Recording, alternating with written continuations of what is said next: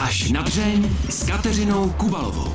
Už odmala se toužil stát hercem. Ještě jako školák si zahrál ve filmu a dnes je jako ryba ve vodě nejen před kamerou, ale i na divadelních prknech. Hraje, zpívá, tančí a v neposlední řadě pomáhá dětem v dětských domovech. Hostem pořadu až na dřeň bude už za chvíli Jan Cina. Kateřina Kubalová přeje dobrý poslech. Jsem moc ráda, že tady dnes ve studiu máme herce Jana Cinu. Dobrý den.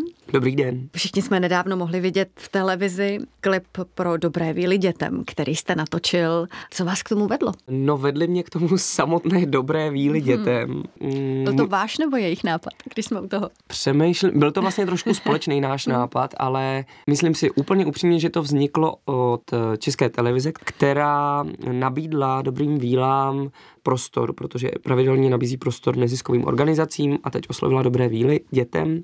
Takže víly začaly rychle přemýšlet, co s tím a já jsem se s vílama potkal vlastně během covidu někdy před dvěma rokama, dejme tomu, mm-hmm. a tak postupně se oťukáváme a začal jsem vlastně teď na podzim nějak víc dojíždět do dětského domova v Mladý Boleslavi a tak jsme si říkali, OK, tak pojďme zkusit něco dohromady vymyslet a bylo to samozřejmě velmi punkový a rychlý, mm-hmm. což prostě ale v těchto věcech... Ono je to možná lepší. To tak prostě bývá a často ten výsledek možná ještě o to mm. lepší, protože zbytečně nepřemýšlíte, nemáte úplně jako ten jako prostor na to, to vymýšlet a prostě musíte zapojit všechno, co máte, vyhodit nějaký jako blbosti a jít rovnou za tím. A hrozně nás podpořila Maja Hamplová, která k tomu přistoupila velmi rychle a velmi zodpovědně a vlastně se z toho stalo takový opravdu filmový natáčení se vším komfortem, ale hlavně jako profesionalitou všech zúčastněných a vznikl z toho za opravdu super krátkou dobu tenhle ten spot. Dobré víly dětem jsou výjimečné tím, že nenabízí hmotné zabezpečení dětem z dětských domovů, ale nabízejí jim něco možná ještě hodnotnějšího. Čas. Dobré víly tam jezdí, aby se s dětmi pohráli, učili se s nimi. Děti mají radost jako z čehokoliv, samozřejmě i z těch hmotných dárků, hmm. ale uh, ta moje zkušenost, která je taková začínající dobrá víla, tak je, že ten společný čas je vlastně to nejcennější a samozřejmě jako pracovníci a pracovnice, protože to jsou zejména ženy, myslím, v dětských domovech, tety a strejdové, tak toho mají prostě hrozně moc a je jich málo na nějaký počet dětí, každý dětský mm-hmm. domov to má trošku jinak, ale prostě trávit ten intenzivní čas s každým z těch dětí fakt nejde, jako z principu a nastavení celé ty věci.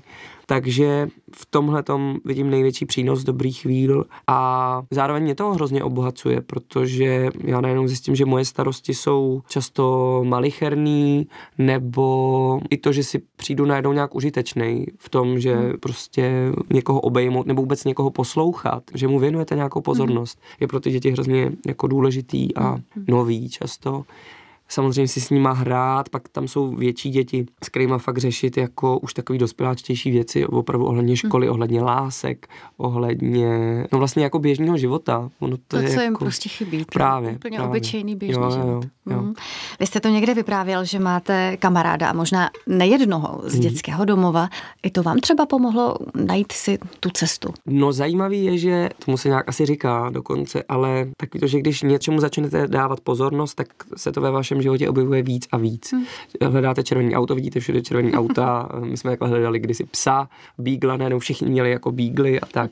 A je pravda, že když já jsem se začal tuhle tu tématiku nějak zajímat, tak najednou se začaly objevovat ty příběhy jako i v mém okolí, kdo třeba někoho adoptoval nebo kdo je přímo z dětského domova.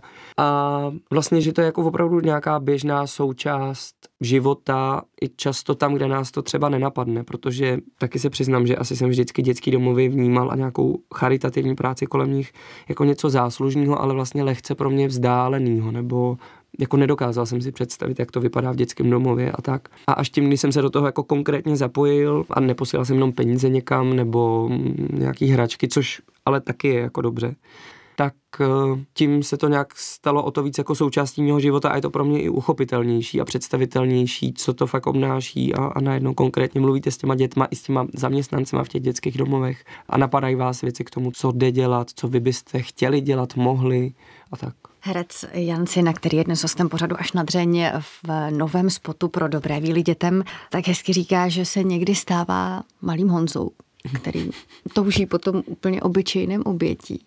Mě by docela zajímalo, kdy se vám to opravdu stává. Hmm, no vlastně jako velice často, ale přemýšlím málo kdy tomu dám ten prostor, protože mám pocit, že už jsem právě ten velký Honza naopak a že bych to hmm. měl často některé situace jako zvládat nebo nějak si s nima přece poradím, že už jsem to zažil tolikrát. Ale ten pocit toho obětí nebo jenom si s tím o tom s někým popovídat nebo jako nějaký takový přátelský poplácání, porozumění, tak to fakt zažívám vlastně velice často a často i v nějakých úplně drobných věcech, v nějakém jako rozhodování. Já jsem hrozně nerozhodný, jak v nějakých větších tématech, tak eh, i v nějakých úplně denních drobnostech tak tam najednou, jako když někdo tam je jako se mnou, nebo nějak mě podpoří, nebo říká, no ale teď ještě máš dalších 60 jiných možností a nemusí to být všechno tak tragický, jak to vidíš třeba. To je pro mě třeba to obětí. No, ale samozřejmě nejvíc obětí zažívám asi jako v mém partnerském vztahu, za což jsem jako hrozně rád.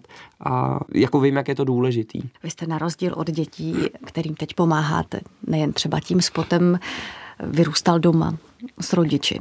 Jaké jste byl dítě? Nějakou část toho dětství samozřejmě mám tak jako zprostředkovaně, protože si ji úplně nepamatuju. Když jsem byl menší, tak eh, jsem byl asi dost takový živý, řekl bych až jako zlobivý dítě, mm-hmm. což se nějak s příchodem na základní školu a asi i s výchovou mojí babičky což teď různě tak řeším na psychoanalýze, kam jsem začal chodit, tak tam se dostávám do tohohle toho období mm-hmm. nějakého dětství. Tak tam se mě stal ten hodnej Honza mm-hmm. postupně a tak to jelo dál, ale jakoby co se přesně toho rodičovství a toho zázemí, tak to jsem měl skvělý a moji rodiče byli jako, myslím, velmi otevření vždycky, možná je to i tím, že vlastně pocházím ze smíšeného manželství, kdy táta je Rom, maminka je Češka, takže tam jako nějaká otevřenost byla už nastavena a zároveň oni museli vlastně taky bojovat jako se spoustou nějakých předsudků a nebylo to nějaký úplně normální běžná životní zkušenost. Prostě hmm. máma byla z malého města, tam to byl vlastně dost problém, jako mm. že, že mm. prostě randí s cigošem. Takže moje dětství, myslím, bylo I v té velice idylický. to bujelo. Jo, právě myslím na straně té maminčiny, mm. tak tam to bylo zvláštní vlastně celou dobu, jakože maminka s mým tátou si fakt vykali do té doby, než babička umřela. Byl tam takový jistý odstup ale vlastně myslím, že to dopadlo nějak jako dobře, jo, nebo že jsou asi mnohem ještě horší případy, bohužel. Já jsem to počítala a zjistila jsem, že je to vlastně přesně 20 let od vaší první filmové zkušenosti, hmm. kdy jste se objevil v těch mhm, smradech. Mm-hmm. A jak na to vzpomínáte? Jako opravdu tak zamilovaně, zároveň to bylo takový, to říct, takový první jako pohled do dospělého světa, mm-hmm. protože já jsem tím hercem chtěl být opravdu od malička už před tím filmem Smradí, mě to jako napadlo ve školce. A tady jsem najednou viděl, jak to jako funguje v praxi, nebo co to všechno obnáší. Najednou jsem viděl lidi, kteří se tím živí, herectvím nebo nějakou profesí u filmu. A v něčem mě to jako nadchlo, chtěl jsem hrozně být takový dospělý s nima, v tom, jako jsem ten herec, že jsem součást toho týmu a zároveň mm, mě to lehce vyděsilo, protože to prostě je celkem náročná profese. Všechny ty filmové profese jsou náročné, každá nějak jinak. A e, najednou už to nebylo tak idylický, prostě, že budu jenom slavný herec nebo něco takového, jaká byla moje asi představa původní.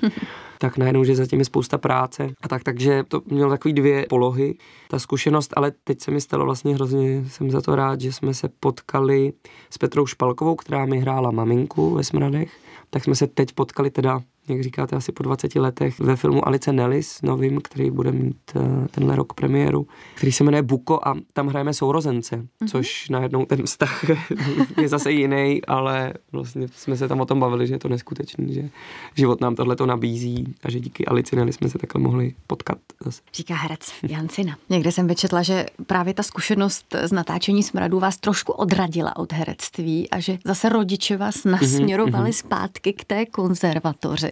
Oni měli vztah k herectví. Jo, jo, jo. Maminka právě v tom malém městě v Blatné, tam se věnovala tanci, takzvaný rytmice a byla v tom jako myslím dost dobrá a táta vlastně nějak směřovala vždycky k divadlu a pak existovala prostě za komunismu takzvaná konzervatoř pro pracující, což eh, prostě jak vyplývá z názvu, tak eh, byla instituce, kdy při práci jste mohli studovat konzervatoř. A tehdy to vedl Ivan Vyskočil, táta na to vlastně dodnes vzpomíná, pak se tomu nevěnoval nějak, měli v tom studiu, v období toho studia dělali nějaké představení, ale vlastně partička z toho období mu zbyla dodnes a jsou to fakt mm-hmm. jako nejbližší přátelé. Takže myslím, že k tomu divadlu a vůbec k umění, jakoby eh, rodiče mají vztah a od malička mě fakt vedli jako hodně i k hudbě, že prostě já jsem fakt miloval od té doby, prostě devadesátky to byly tak fakt jdu Kelarovou, jakože tam se potkává právě to romství mm-hmm. tradiční s nějakým novým pohledem na to, to se mi nějak líbilo a to je takový můj sen ještě který bych si chtěl splnit, eh, tak k ní na nějaký jako workshop hlasový mm-hmm. nebo nějakou mm-hmm. masterclass. I jsme nějak spolu už komunikovali o tom, ale, ale prostě furt se to posouvá a tak. Vy jste potom šel uh, studovat damu a vybral jste si alternativní a loutkové divadlo. Proč ne klasickou činohru? No, protože já jsem zase zvažoval, to bylo zase mm-hmm. moje rozhodování náročné, protože mně se stalo, že jsem se dostal vlastně jak na tu alternu, tak na činohru. Mm-hmm. A všichni říkali, no tak to jdeš na činohru, to, je jako, to chce každý, nebo to prostě to je skvělý. A já jsem byl po té konzervatoři, což je, ten obor se jmenuje hudebně dramatický obor a je to vlastně klasický činoherní herectví s nějakým ještě přesahem. A cítil jsem, že jako na té konzervatoři jsem dostal nějaký základ, vlastně i technický, který myslím, že je opravdu důležitý taky v té profesi. A ta alterna vlastně pro mě byla nějaký další krok někam v rozvíjení se nejenom nějakých schopností technických, ale hodně i co se jako přemýšlení o divadle týče mm-hmm. a možnostech toho, jak jde přemýšlet o umění. A otvírali to skútři tehdy, ten ročník, takže já jsem dlouho přemýšlel, ale vlastně pak jsem se rozhodl relativně jasně a jsem za to moc rád, že jsem se tak rozhodl. Vy jste v nějakém rozhovoru před časem říkal, že byste se rád přesunul od komerčnějších rolí pro celou rodinu právě zase zpátky k té alterně a hledání. Daří se vám to? No, jsem v procesu přesunu, takže daří se mi ten přesun pozvolnej, ale jestli to vyjde, nevíde, to prostě uvidíme. No samozřejmě tím jako covid tím dost zamíchal, ale teď ty odložené projekty nějak teda vypadají, že opravdu proběhnou a jedním z nich je představení ve studiu hrdinů, což je opravdu taková jako pražská meka alternativního divadla a současného divadla hlavně a tam chystáme projekt eh, s Kamilou Polívkovou a Terezou Hofovou, islandsko-český projekt, který naváže na jejich předchozí projekt eh, Skuga Balgur, jestli to říkám správně. A tohle se jmenuje Moonstone a na to se moc těším. To bude pro mě takový vykročení vlastně i z nějaký komfortní zóny, mhm. ale cítím, že tím jako můžu hrozně moc získat a naučit se a je to to, po čem jsem vlastně toužil, takže za to jsem hrozně rád. A zároveň snad ještě vyjde takový hostování v souboru Konstanzi Makras, což je berlínská choreografka choreografka. Mým snem vždycky bylo dělat pohybový divadlo vlastně mm-hmm. nějak úplně, ale do toho jsem pak začal nevím, točit, něco dělat a, šlo to tak jako vedle. Zároveň ten pohyb je vlastně taková jako hodně náročná věc a bez toho tréninku to nejde. Takže jsem to tak jako pustil úplně ze své hlavy, ale prostě objevilo se možnost eh, tady v tomhle berlínském souboru s nima naskoušet jedno představení jako záskok vlastně a odjet eh, do New Yorku na festival. Covid to zastavil celý, ale teď to vypadá, že to proběhne na podzim, doufejme.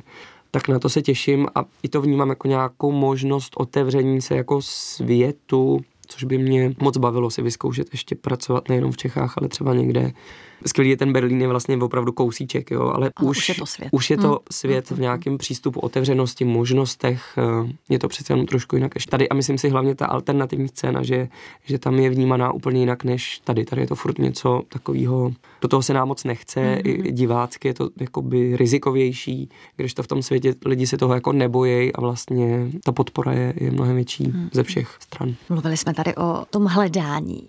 A co člověk, když je hercem, nachází a co třeba zase ztrácí? Chci si říct všechno, ale to je taková jako velmi obecná odpověď, ale nachází i ztrácí spoustu věcí. Nachází sebe skrz nějaký jako úkoly, možná i nějaký role. Zároveň, a s tím já jsem bojoval hodně nějak jako teď v předchozích letech, jako může ztratit i sebe ve smyslu toho, že to herectví nabízí možnost se jako schovat za spoustu spoustu věcí za, jednak za role, ale i za to, že, nevím, vás lidi nějak vnímají a vy vlastně hrajete nějakou třeba trochu roli i v osobním životě, možná nevědomky a, a jako nechtěně, ale ta možnost tam je.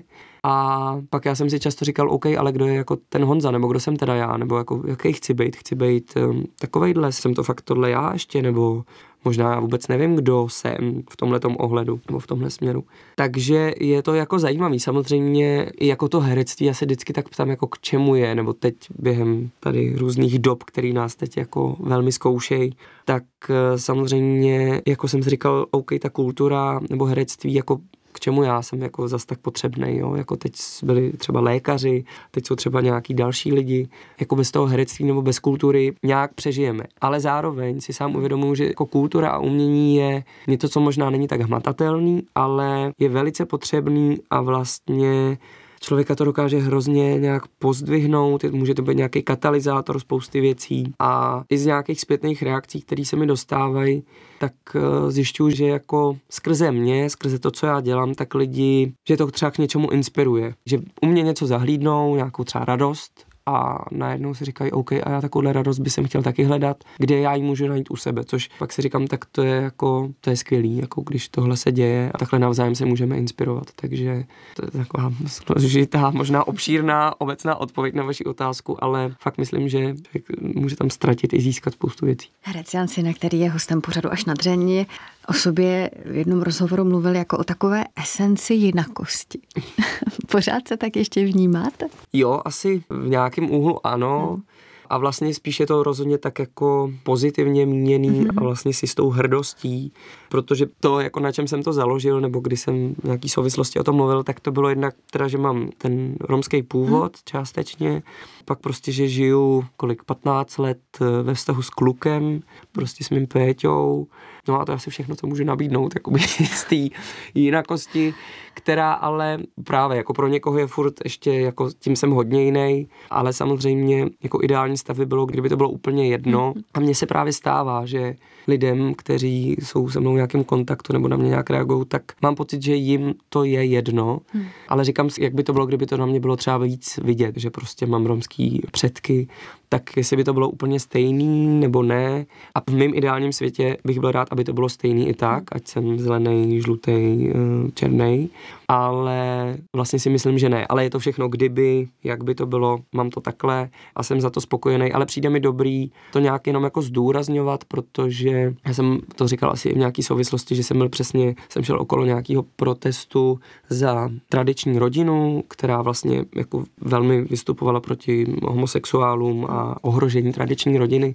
A byla tam taková rodinka, která mě poznala a chtěli se se mnou samozřejmě vyfotit a mm-hmm. jak mě mají rádi a tak. A mě vlastně došlo, ale že se fotí s někým, proti komu tam protestují, nebo že já ohrožuju vlastně tím, kdo jsem, jaký život žiju, ohrožuju tu jejich tradiční rodinu, ale tam jim to najednou nějak nevadilo. Tak mi přijde jenom jako důležitý, nebo rád o sobě tohleto připomínám, že nejsem jenom Honza z pohádky a z televize, ale a to na mě možná lidi mají rádi, ale zároveň bych byl rád, aby měli na mě rádi i to, že ke mně patří tahle ta nějaká jinakost. Hmm. Vy jste mluvil na začátku o hrdosti, hmm. na to, jaký jste. To, než se člověk dopracuje k hrdosti, může být let, kdy dost bolavá cesta. Jaká to cesta byla u vás? Já nevím, jako čemu za to vděčím. Teď mi jedna paní, která to teda je mimochodem taky hrozně dobrý příběh a vlastně asi tady u vás dává smysl to zmínit, protože Ježíšková vnoučata, která vy tady vytváříte vlastně jako český rozhlas, tak vzniklo teď na podzim, když jsem byl ve Stardance, tak eh, jedno z přání bylo, že by si paní Julie přála zatančit se mnou paní Julie na vozíčku. No a teď se to nedávno vlastně stalo a bylo to neskutečný, vlastně hrozně radostný, dojemný hmm. a zároveň tady paní Julie tak uh, pracovala dřív jako astroložka a řekla mi nějaký astrologické věci, co mm-hmm. jak mám a tak. Velice to sedělo. A právě jedna z věcí je, co jsem si uvědomil, že jsem narozený v neděli, což se říká, nebo máma mi to říkala, jsem na to zapomněl, že jako ty nedělňátka mají nějaký štěstí v mhm. životě, nebo jsou to takový, mají nějakou ochranu možná nad sebou. Takže se dostávám k tomu, na co vy jste se ptala, že necítím, že bych si potřeboval tuhle tu hrdost nějak vybojovávat v životě, že jsem byl nějak opravdu asi hodně chráněný, pohyboval jsem se v prostředí, který bylo nějak chápavý, na základce, která podle mě pro všechny děti takový jako citlivý období, kdy tam vznikají různé přesně šikany a takové věci tak já už jsem byl právě nějak jako jiný. Byl jsem prostě kluk, který chodil v košilích a chodil tancovat a nechodil na fotbal a vlastně tím jako jsem byl trochu divný, ale nikdy to nepřerostlo jako nějakou pro mě bezpečnou nebo nepříjemnou hranici a vlastně naopak eh, tím, že jsem ukázal, že něco umím, to znamená, jakoby, já jsem chodil právě na ty dramaťáky a tyhle ty věci, tak vlastně i jsem si jako asi nějaký respekt jakoby vybudoval a pak přesně, když se něco dělo, tak eh, prostě kluci ze třídy jako mě paradoxně vlastně chránili, nebo tak jako říkali, jako nenaváží se tady do Honzy, prostě to je jako nechubej, Honza prostě super. Takže jako v tomto vnímám dobře, přesně nějaký můj původ na mě vlastně není vidět eh, a co se nějaký orientace týče, tak mně se to stalo, nebo jak to říct, nějak jsem to objevil sám u sebe v období, kdy jsem byl na konzervatoři, což je podle mě ideální období, mhm. protože jako jste v nějakém tvůrčím kolektivu, kdy fakt to divadlo jako otevřený všemu, je, je to takový velmi chápající prostředí, což samozřejmě ale jako není pravidlem a znám spoustu lidí, kteří se pohybují v divadelním prostředí nebo uměleckém prostředí a zároveň je to furt pro ně ještě velký téma a třeba nějaký coming out jako pro ně není možný kvůli rodině, kvůli prostředí, odkud pochází a tak. Takže není to samozřejmost, já jsem to tak vnímal, že je to proto lehčí pro mě a tam to taky proběhlo jako vlastně úplně nějak samozřejmě, vlastně to nebylo moc téma, jo, což mi přijde nejlepší, že jako to není to hlavní, nebo ne, ideální, že vy jste pro lidi zajímavý tím, co děláte, jaký jste člověk a ne tím prostě s kým trávíte čas nebo, nebo tak. Takže ta hrdost mám, se mi chce říct, že přišla tak jako samovolně a zároveň jako u toho romství třeba je to zajímavé, že tam cítím nějakou část ve mně opravdu, mm-hmm. která je romská ve smyslu nějaký živosti nebo nějaký vlastně i vášně pro některé věci. A je pravda, že i s romskýma lidma, když s nima jsem, nejsem s nima moc často, protože prostě jakoby nežiju úplně v tom tradičním nějakém světě, ale chtěl bych se tam nějak jako asi čím dál tím víc dostávat což třeba i cesta přes ty dětské domovy celkem je, protože samozřejmě v dětských domovech je velká většina romských dětí tak tam cítím, že tam jako něco ve mně najednou vždycky tak vzplane. Je to tam. Je to, to tam, propojení. takže hmm. tam ta hrdost vlastně je, protože jako tam cítím, že jak kdybych o to byl bohatší, že tohle to v mhm. sobě mám, že ta jinakost vlastně mi přijde jako výhoda. Mimochodem, vy jste ještě dávno před covidem plánoval hmm. cestu na Slovensko hmm. ke kořenu. Hmm. Nevím, jestli se vám to během té složité doby povedlo, nebo jestli je to stále ještě v plánu. Hmm. Co si od toho slibujete? No, nepovedlo se to ještě, teď opravdu uvidíme, jak to všechno bude. Ale slibuju si, no to je taky dobrý, protože samozřejmě člověk má ty očekávání vždycky nějaký možná velký a učím se trošku jako snižovat ta očekávání, protože pak člověk může být zklamaný, nebo i ty nároky na sebe si pak vytváří třeba zbytečně velký. Ale já mám takový silný zážitek, že velká část naší rodiny tam právě byla, už je to dávno, to je 2011 ten rok, kdy tam jako se vypravila ta velká část tady české rodiny. No a já mám zážitek, kdy prostě mi volali rodiče a dali mi k telefonu Fera, což je nějaký můj teda vzdálený bratránek a on opravdu se mnou jednal, jako že jsem jeho brácha, jo, jako že úplně, že prostě hrozně rád, že mě slyší a kdy dojedu a prostě jak se mám a že mě nějak sledujou a že vědí a najednou mě jako došlo, že část mě vlastně je jako tam na tom Slovensku, nebo že, že nějak máme něco společného, mm-hmm. nebo tak, což mi přijde hrozně silný. Takže tam doufám jako v nějaký napojení, nebo vlastně objevení nějaký části, která třeba mě vůbec nedochází, jo, ještě nebo o ní ani nevím. Ve smyslu nějakého rodinného napojení, nějakého vlastně i kulturního možná, nějaký zkušenosti takový, která třeba v té rodině je jako obsažená. Takže tam čekám něco tímhle tím směrem, ale uvidíme. No. Spousta herců mi tady vyprávěla o tom, že když byl covid a nemohlo se hrát, tak eh, se v nich probudily takové trošku autorské ambice a sedli si začali třeba psát, vymýšlet scénáře, písničky, spoustu mm-hmm. jiných věcí.